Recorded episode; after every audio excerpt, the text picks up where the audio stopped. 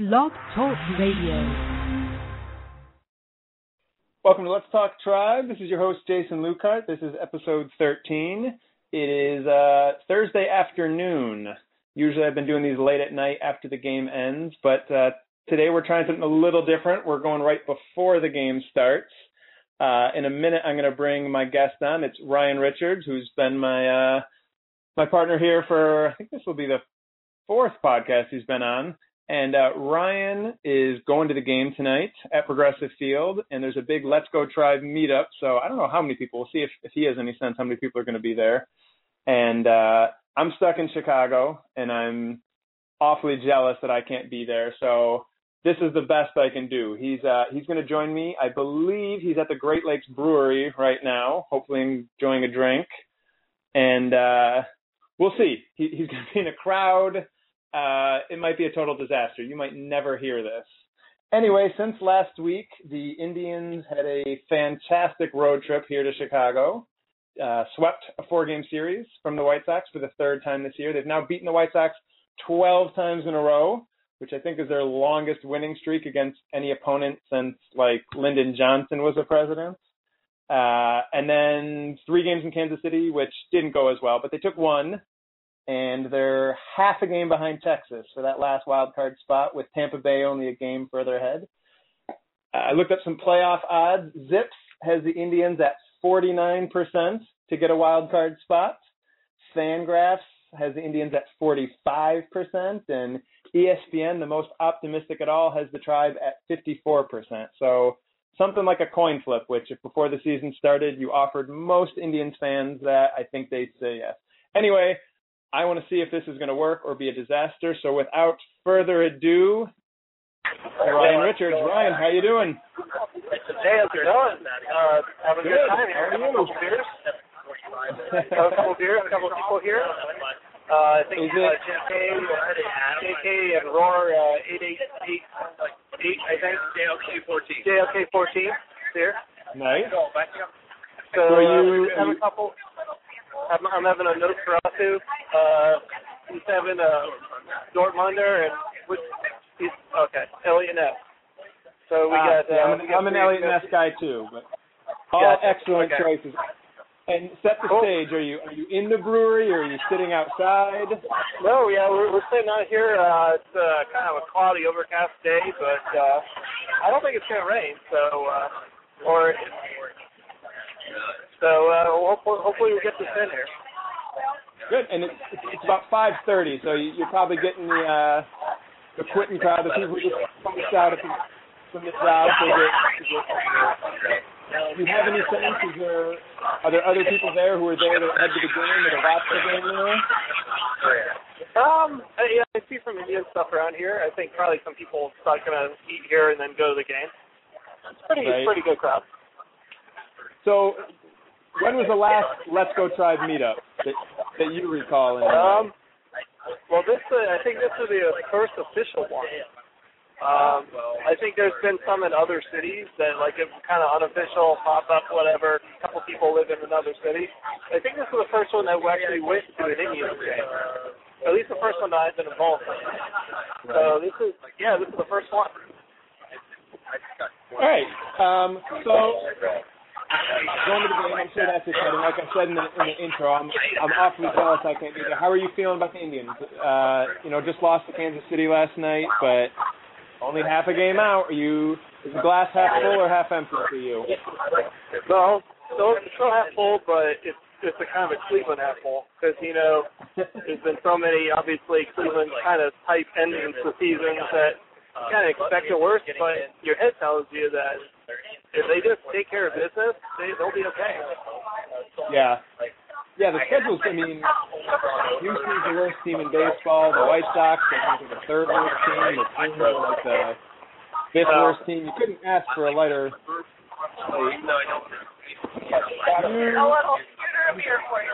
You, know, the schedule's unbalanced, so the Indians get to play teams like the White Sox and the teams that aren't more often, whereas the Orioles a lot more games against the Red Sox and the Rays and the Defenders. You think uh, the Indians are benefiting from that? Think if you were neutral. If you weren't an Indians fan, does that bother you? Do you think Major League Baseball needs to find a way to have a balanced schedule?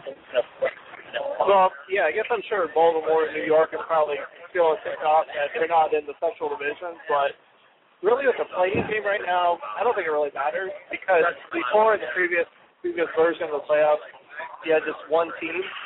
And that probably probably made it more unfair that you're in a weak division to do that. But now with the, Right. like, play-in game, I, I don't think it really matters a whole lot because making the wild card isn't really a big deal like it used to. I mean, you get into the playoffs, but you still have to win just one game just to get into the next round. So, Right. but as far as, as far as the unbalanced schedule, I don't know if it's they're ever going to go back to it because I don't know if it's practical because of because that would Yeah. be like two trip two trip east to the west coast. And, you know, and it'd be kind of tough. That's the reason we went away from it. I, I think they're not to. I don't think they're going to change it. I, I agree, and I, I mean, I think you, you know, you'd be losing games against division rivals, which I think a lot of owners wouldn't like. Um, you know, I'm sure the Orioles and the Rays, competitively, they hate having to play the Yankees and Red Sox so many times, but financially, that's a lot more tickets they're selling for those 18, 19 games every year. Um, well, speaking of the, the wild card game, the Indians, like I said, they're, they seem to be about a 50-50 shot at it. Uh, let, let's imagine they make it. Um, who's your ideal opponent for them? Oh, I, ideal opponent. Um, I don't know. What do you think? Who, who, who would you rather play in a one game playoff? I, don't, I, I've been going back and forth too. I, I, I think. No, I don't. I'm sorry. I'm asking the people here. No. Oh, yes. I'm trying to think of Crowdsource this. What do they say? I'll play it then. Yeah. Uh, it's going to come down to Tampa Bay or Texas, right? No, yeah, probably Tampa Bay or Texas. Maybe Yeah, Orioles get in. yeah, probably. I'd rather play. Okay. Uh, They've been on such a slide lately. yeah. So yeah, I guess uh, we have a we'll go for Texas here because they're kind of been Vote for Texas. kind of been struggling of late. Their offense hasn't been really that good, and I mean, yeah, you. Yeah, and plus, if, if if they don't have Yu Darvish pitching, Right. if they uh, if they uh, if if they if they have to uh, you know pitch Darvish like in a play-in game or the last game of the season, Right. that'd be my, my ideal opponent probably.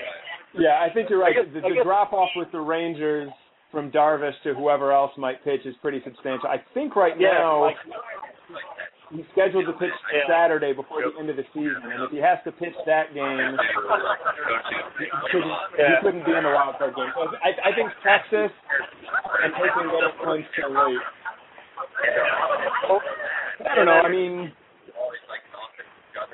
And then, and then, and then Baltimore was probably they don't have really the top end pitcher, Yeah. but their offense. is Right. there. So I guess I, I'd rather play a team with a good pitcher and a, and a weak offense than a team with a bad, with a weak pitching and, uh, and a good offense. I maybe it's just maybe it's just me.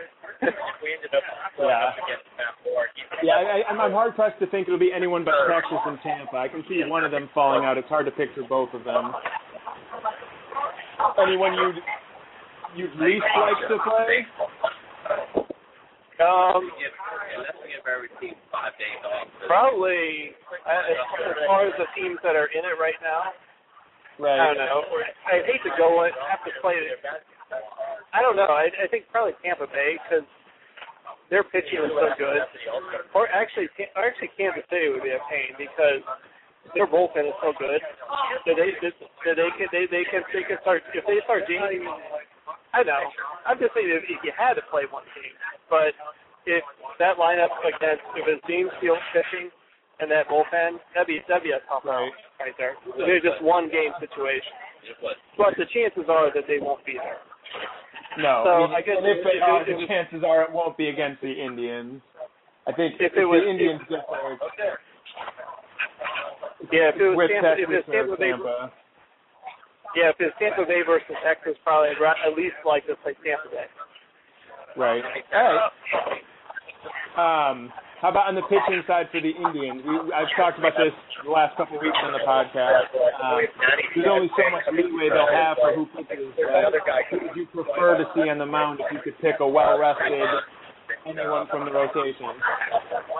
So I never thought I'd be saying this, but Ubaldo. Rather than that. So, I mean, he's, he's the guy that goes, that, that number one is pitching well, and number two can go deep into the game. Now, granted, in, in a one-game playoff, we're not going to go seven, eight innings, probably, but, Right. but I'd rather have him than anyone else right now. I would too, and I mean that's what I've said the last couple weeks, and and every week I guess I'm a little less surprised to be saying it. Uh, but yeah, he's, he's really turned into the ace. And for me, even if Masterson were back, I'd rather have Ubaldo for. You know. Yeah, I, mean, I, I would too. I mean, I guess number the second guy probably would be. I don't know. I'm not sure who the second guy is. I mean, to be honest with you, I mean, Kluber has been good at times. McAllister's been good at times. And Salazar, I don't think would get the start unless I don't No, I know, don't unless it, unless they have to. But it's Baldo Day. it, it is. It, it is Ubaldo. And Let's call it at the beginning of the year. Exactly. Well, Col- yeah, they say they say Cole's called Ubaldo. So if that's the case, then Is then it is has, Coles it has going to be in Ubaldo. attendance tonight?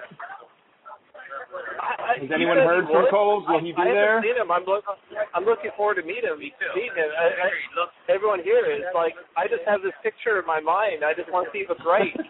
You know. so yeah, uh, it's Ubaldo.